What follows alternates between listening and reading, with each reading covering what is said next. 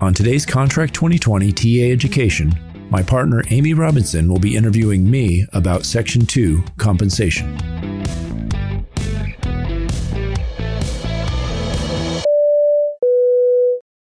So, Kurt, we're going to talk about compensation. I think one of the biggest changes here is the move. Can you explain that? Well, it was Section 4 in our current contract. We moved it to number two. Realistically, it's second most important, only behind scope for our pilots. And can you give us some information of what changed in the first subsections? Well, the first few pilot longevity, basis of pay, overschedule, overfly, they're really just restating current book, current practice. There's no change to intent or meaning. We just basically cleaned up the whole sections, with the only exception being in the overfly over schedule. Currently, the company gets the first four minutes of overfly for free. We don't get any extra pay until the fifth minute, and then it goes up from there.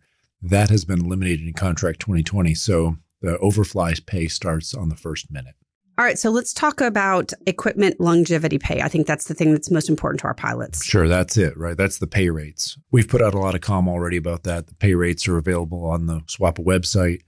I'm not going to read the tables to you right here, but the headline here is that at the end of this contract, the 12 year captain TFP rate is going to be 50% higher than it is today. The table in the language specifies that the snap up on January 1st of 2024 is 29.15 we get 4% raises for the next three years. And then in January of 2028, we have another raise of 3.25%. That raise is beyond any of the other airline raises. So at that point, barring any other changes to their contracts, we will maintain our lead throughout this cycle by at least 1% for our captains, even more for our FOs when it comes to 737 900 rates. And then we'll get that extra pay raise in 2028. Talk about the actual amendable dates, because I think that's also important to our pilots. Yeah. So this contract became amendable January of 2020, and this will take us through December 31st of 2028. It will be a five year deal on paper, but what we do have is an 18 month early opener. So effectively, what's happening is the raise that happens in January of 2028 would be the equivalent of our post amendable raise in 2020. And then we had a six month early opener there. Here we have the raise a year prior, but we open a year and a half early. So you're six months early for a reopener. So it's effectively the same. And then what we have on top of that is a post amendable bonus. So what you're saying is that there's essentially a penalty for going past the amendable date? I think what the interest is how do we prevent this from happening again where we went four years past amendable and when nobody's had any raises for four years, three years now. And we tried. We proposed COLA raises. We proposed tying it to the CPI, tying it to the Social Security raise rates. And the mediators honestly said that just isn't done. The contract becomes amendable at a certain point, And from that point forward, uh, you need to renegotiate.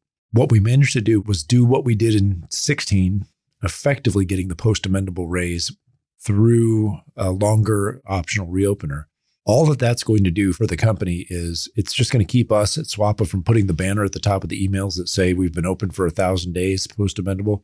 It's just going to take us 365 days before we can put that banner up there. That's the only difference. But the timeline, the flow will work the same as it has currently. The advantage that we're going to have is twofold. Number one, it's not going to be a rewrite in 2028 or whenever we go back to the table. It's going to be modifying a more traditional negotiation. So that's going to save time. And number two, uh, we talked about this with the board.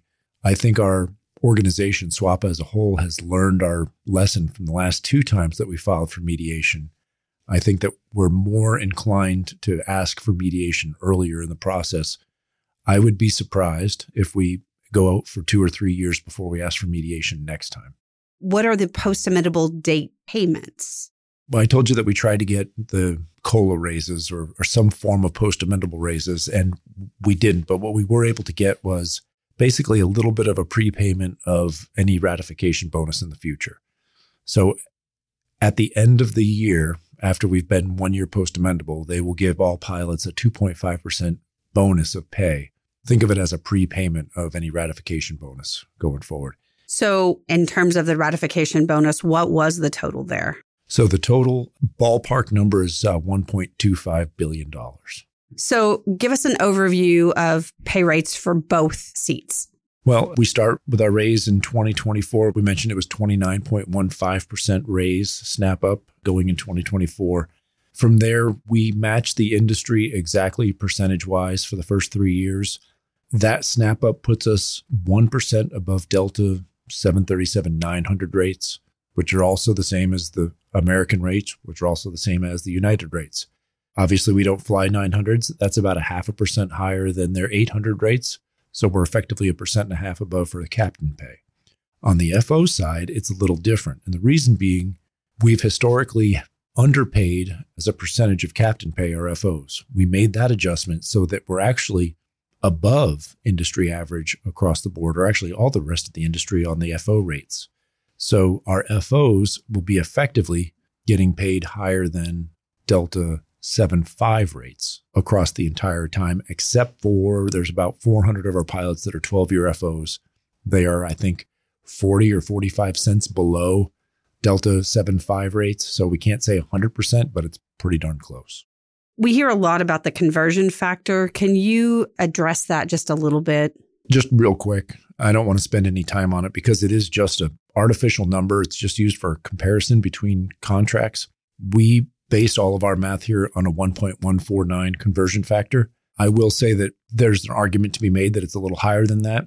So uh, I think we're going to put a blog out on that at another time. So we'll try and get that out to you. But bottom line is, this is probably worst case scenario. I think that any comparisons would probably favor us even a little more. What's the change to first year pay? Currently, the pilots who are on first year pay have to get above their line guarantee before they start earning second year rates.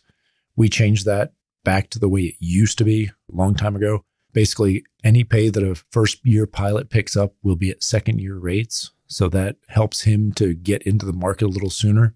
I know that that shifts the bidding power a, a little bit, but what that does, we think there's going to be a lot more open time, certainly more rigged open time opportunities and it won't be that much of an impact, not to mention the change in rates that some of our other FO rates are going to have. It mitigates a lot of that. Let's talk about schedule line guarantees. What are there changes there? The only change is February. On the 28 or 29 day month, it's an 85 TFP line guarantee today. In contract 2020, that drops to 84 for all pilots. The trade we made for that is all reserve lines for all months, the max number of uh, duty periods goes from 16 today down to a maximum of 15. Okay, so I know the rigs have changed a bit just due to terms and things like that. Can you explain those a little bit? So, rigs are an important part of our pay component, and we use them today, but a lot of our flying isn't fully rigged. So, to begin with, in contract 2020, all open time will be fully rigged. I think that's a key win for us. When we talk about rigs, there's two kinds of rigs. There are the duty period rigs, which are DHR and DPM, duty period minimum, that pays five, or DHR, your duty hour ratio, and that's 0.74 per hour. And then we have trip rigs, and we have two of those. We have ADG, which is your average daily guarantee, that pays six and a half, or time away from base, TAFB, which pays one for three uh, hours. When we talk about pay multiples, and we get to that shortly, remember that that's on the duty period rig. And we've talked about that on other podcasts. I'm not going to get too in the weeds on that, but remember that's on DHR and DPM. So the only other thing I'd say about the rigs is in this contract, we haven't changed any of them from what they are today. So DPM, DHR, ADG, and time away from base all remain the same. I know that there's some angst about uh, not getting a higher DHR, and uh, that'll be something that we can talk about in podcast with the SRC or blog or something so then that leads into the real changes, which is pay multiples. So can you give us an overview of that? Sure. Pay multiples. The thing we're trying to fix is not getting paid for doing more work today. A premium trip or a JA premium pays only on the legs, not on the rigs. So today, if you're on a premium trip for four TFP, uh, if you worth of legs, that's six TFP premium, 50% more. The problem is ADG kicks in, you get paid six five. You would have gotten six five straight, so you actually make no extra money, even though it's premium. In contract 2020, the premium, the pay multiple, the, the double time, or in some cases even triple time, will pay not just on the leg pay, but also on the daily rig, DHR or DPM. So typically the minimum DPM is going to pay. So that's five for straight, 7.5 for premium. The minimum for a JA trip would be 10 a day, and then triple time would be 15 minimum. Then let's talk about overrides. So, overrides, we have a few today. And just like today, they pay above and beyond any trip pay. So, any leg pay or rig pay, it's going to pay on top. And that's the key that we have when we get into some of the reassignment pay rules, because it's based on overrides like LCO or LRO or some of the other ones that pay over and above. So, you're always going to get paid more. And the other key factor of them is they always stack. So if you have a night flight that's an ETOPS flight, those two combine. If you have a night flight that's an ETOPS flight that's a reassignment, that those three combine. So there's really no limit. The way they're designed, there are some that are exclusive of each other, like it only applies to reserve and another rig doesn't apply to reserve. So you'll never have conflicting uh, overrides. So in all cases, they stack. That leads us to leg change override. All right. That's probably not something we want to dig too deep into on this podcast. We have the video that we have out on it. I think that's really a good resource for our pilots to review. The very quick high level point to it is any changes to your schedule, 50% override to any changes, unless they're very limited things like a deadhead demode or a divert or flag stop. We have some exclusions in there. 50% change if it's inside the footprint and 100% change if it's outside the footprint always on top of the trip pay. And what about if a reserve is assigned? Right. So once a reserve is assigned a duty period, that becomes his assignment that they base LCO on. So it's part of our attempt to get reserve pay to be much more in line with line pay. So let's go ahead and walk through the following rigs. Let's start with GTO. GTO, a pilot will be paid one hundredth of a TFP for each minute of actual ground time, more than 150 minutes. So two and a half hours actual ground time, if you use trip trade giveaway and you create this block of time off, they won't pay that. But if they do it to you in execution, a 0.1 per minute. What about LRO? So LRO is sort of the capture, is the correction factor for LCO. So LCO applies to a change in your trip. LRO is for the guy that didn't get reassigned, but because the company's operation is delayed for hours and hours, he'll get that. And that's one TFP if you block in more than 120 minutes past your originally scheduled block in time. And that's late return override. That's late return override, yes. And what about reserve release override, RRO? RRO, the last one we actually added just uh, at the end of negotiations, and all legs that block in past the end of the last scheduled wrap of the reserve block, if you're not already getting LCO or LRO, then you'll be paid the 50% override. Then let's also talk about long duty override or LDO. LDO, like I said, long duty override. This was in response to some of the other carriers have an increased Delta in particular has an increase at the 10 hour point. We were able to negotiate one TFP extra for any executed duty period uh, later than 12 hours. Let's also talk about night override. So night override actually replaces red eye override, which we have today, and it's more limited in scope. We've expanded it now to cover from 0100 to 0500 pairing domicile time. It's a 3% override and it's on any flights that are scheduled or operate. So it's both. And you can imagine with the flying that we do, some of our really late PMs can actually be scheduled past 1 a.m.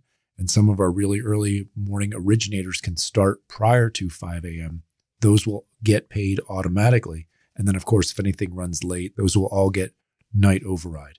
And it's worth mentioning that this is the one override that does pay even if you're deadheading. Were there any changes to ETOPS, non domestic, and SAQ overrides? No, those all stay the same 5% for ETOPS and SAQ and 3% for non domestic international.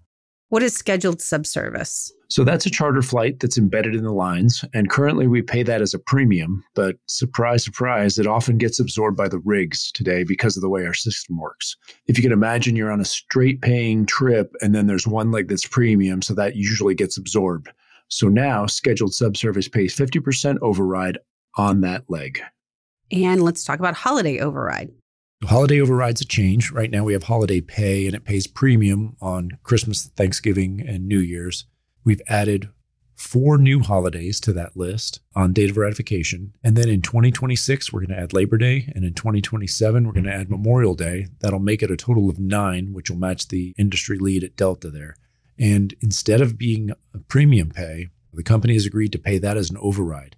Very often, you know, Christmas, you're out flying and that's a very reduced schedule. So great, you're getting premium on that day, but you're not doing any flying. Guess what? Rigs apply, you don't get any real extra pay. What we're doing now is a 6.5 override for any duties performed on all of those holidays. And you did mention the holidays that are being added in 26 and 27. What were the four that were added on date of ratification? On date of ratification, we're adding Easter Sunday, Independence Day, Christmas Eve, and New Year's Eve will be covered in 2020. Okay. What about GDOs? GDOs are your golden days off. Right now, if you encroach on it, they pay you an additional six five. We've recategorized it as an override. It functionally is an override today, so it just naturally falls into that now. So it's a golden day off override, six five if they encroach. Online scheduled pay. Online scheduled pay replaces daily reassignment pay. That's what we call it today. And that's how they pay you with move ups and premiums and late arrivals. All that goes away under the LCO override, LRO, LDO, RRO, override concepts. So this basically just says that you're always going to get guaranteed what you were assigned or what you flew. That's basically what the language says in a lot more words. Let's now talk a little bit about reserve pay.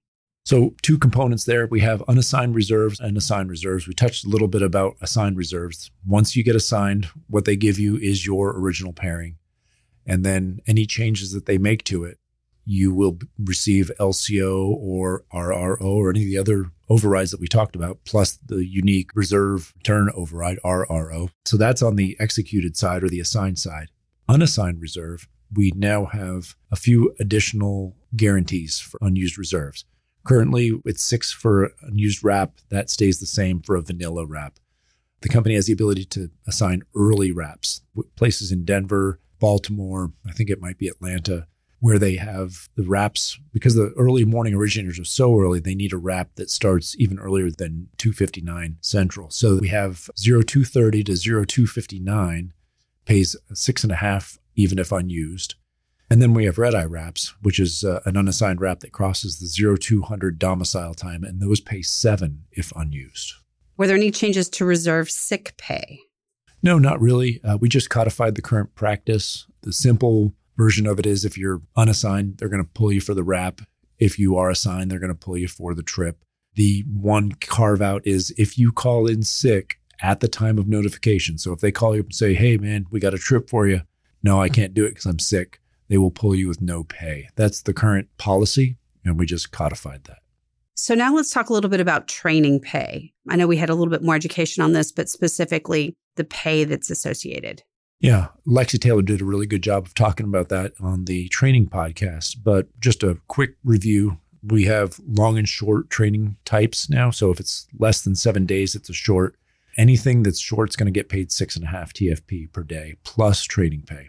If you travel only, you get guaranteed six five. So a guy coming from Chicago, you're not going to travel and train for three days and then travel home probably on the same day. You're going to have one day that's travel only. You'd get six five for that. You'd get six five for the TGS, six five for the MO. And then on the last day, when you do your LOE in the A period, you finish up in the morning, you get six five for that, and then you get the training deadhead pay that's on the chart in this section. So that's just a fixed amount. Doesn't matter where you're traveling from or to. So that's a short. We talk about with the bid process for CQ and for ETOPS initial, you'll bid that before the lines come out. And then any conflicts, they will pull no pay and then you'll have an opportunity to make it up using uh, open time priority, or you can keep the time off as a quality of life pull. That's up to the pilot. If it's assigned flying, it's a lot like today where they do a, a day for day comparison and you get paid the higher of what they pull or six five a day plus travel. It's usually pretty close actually. That's all the short. On the long, captain upgrade pays six per day. That's up from five a day. And for those that haven't heard, that's sort of the trade off we did make with the Lance Captain Sunset. You know, we're counting on that to be about $6,000 per upgrade pilot for all upgrades going forward all the time versus the 90 or so lances that we have at any given time right now. So that's captain upgrade. Initial continues to do the line guarantee proration, although we managed to carve out that LX pays as a line pilot. So they'll get full pay on the trip. Currently, they just get the prorated per diem. So they're flying three days for basically 3.8 a day. That's a nice change. And then check pilot training does pay six and a half for initial check pilot training. And then anything else that isn't listed will pay five for a long. So let's talk about training travel and how that pays. Well, like I said, it pays over and above your daily pay of six five typically for the CQ training. That's what most of our guys are going to care about. And then if you travel only, it pays six five guarantee for the day. The pay is calculated based on you know the average nonstop flights that's in the chart. There were some upward movement, particularly I think in uh, Houston and I want to say uh, Denver added some extra TFP Actually, most TFP rates have fallen on most of these pairings in reality, but we've maintained current book. If you remember when we did this back in 16, the company was really padding the schedule quite a bit. So there was a lot of extra 10 minute fluff built in. They've taken that out of the schedule. So if we had gone with the actual flying, these numbers would have actually been smaller.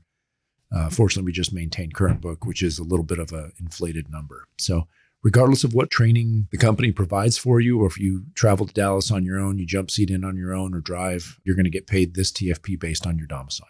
Okay, let's talk about ground transportation. That's always been a little bit of an issue for our pilots. It is. It's important here to point out two different kinds of ground transportation. There's ground transportation that's here in this part of the contract that talks about getting a shuttle service over to Boeing Field to pick up an airplane to ferry it back or something like that.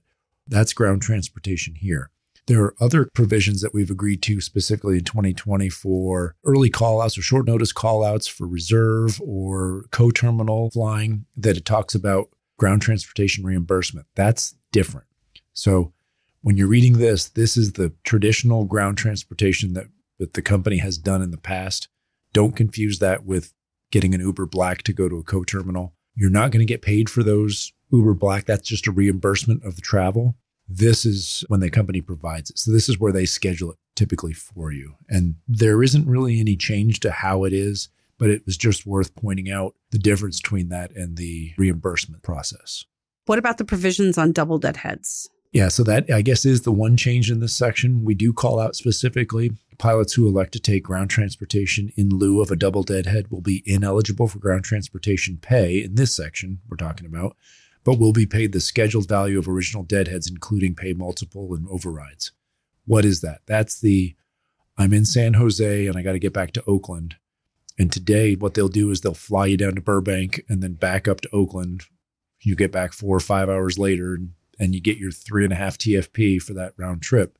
Everybody agrees that's a waste. Why sit on the back of the airplane, deadhead? It's a pain. They could potentially sell that seat. So we agreed that the pilot can request and be granted the right to go double deadhead, waive that. They'll keep the pay and then they'll just go over to Oakland, but they won't get paid the ground pay for it because you're getting paid the, the flight pay. So that's what that exception means. Any changes to vacation pay? Nope, no real changes here. A lot of changes in how we use vacation, but the pay remains the same. So, talk about fatigue pay. What were the changes there? All right. So when it comes to fatigue pay, I think uh, we finally fixed a lot of the problems that we've had in our current contract. You know, today when a pilot calls in fatigue, uh, there could be a pay penalty. So what we've done uh, in the TA is, I'll read it to you basically. When a pilot is unable to complete some portion of a pairing due to fatigue, the original pay will be guaranteed, including pay multiples. So that's a big part of it. Uh, today, if you're on a premium trip, they only guarantee for the straight value. So this is a good improvement. And then it goes on to say that if the fatigue recovery plan, whatever you uh, the pilot and the and scheduling agree to, will be the new original, and that'll be what they base uh, any additional reassignments on for leg change override. The last section that's in here is on pay audits. Talk about that a little bit. You know, we did pursue pay penalties if audits are incorrectly done or if they're late. We weren't able to achieve that, but what I can say about it is under the new LCO structure, with the removal of daily reassignment pay, moving to an online schedule pay paradigm, the team really does believe that it's going to simplify the pay structure, make our pay much more understandable, much easier to compute, And it really is our belief that it's going to reduce the number of pay errors and the need for us to track it and the number of inconsistencies and errors that we've seen as often as we have since 2015. And most of those overrides were put together with that intent, correct? Yeah, the whole design of the pay structure was not only to reward our pilots for the extra work that they do, but also to make it simpler and more easy to understand and to implement. Thanks for listening. For more information, check out the Contract 2020 TA Education page on swapa.org.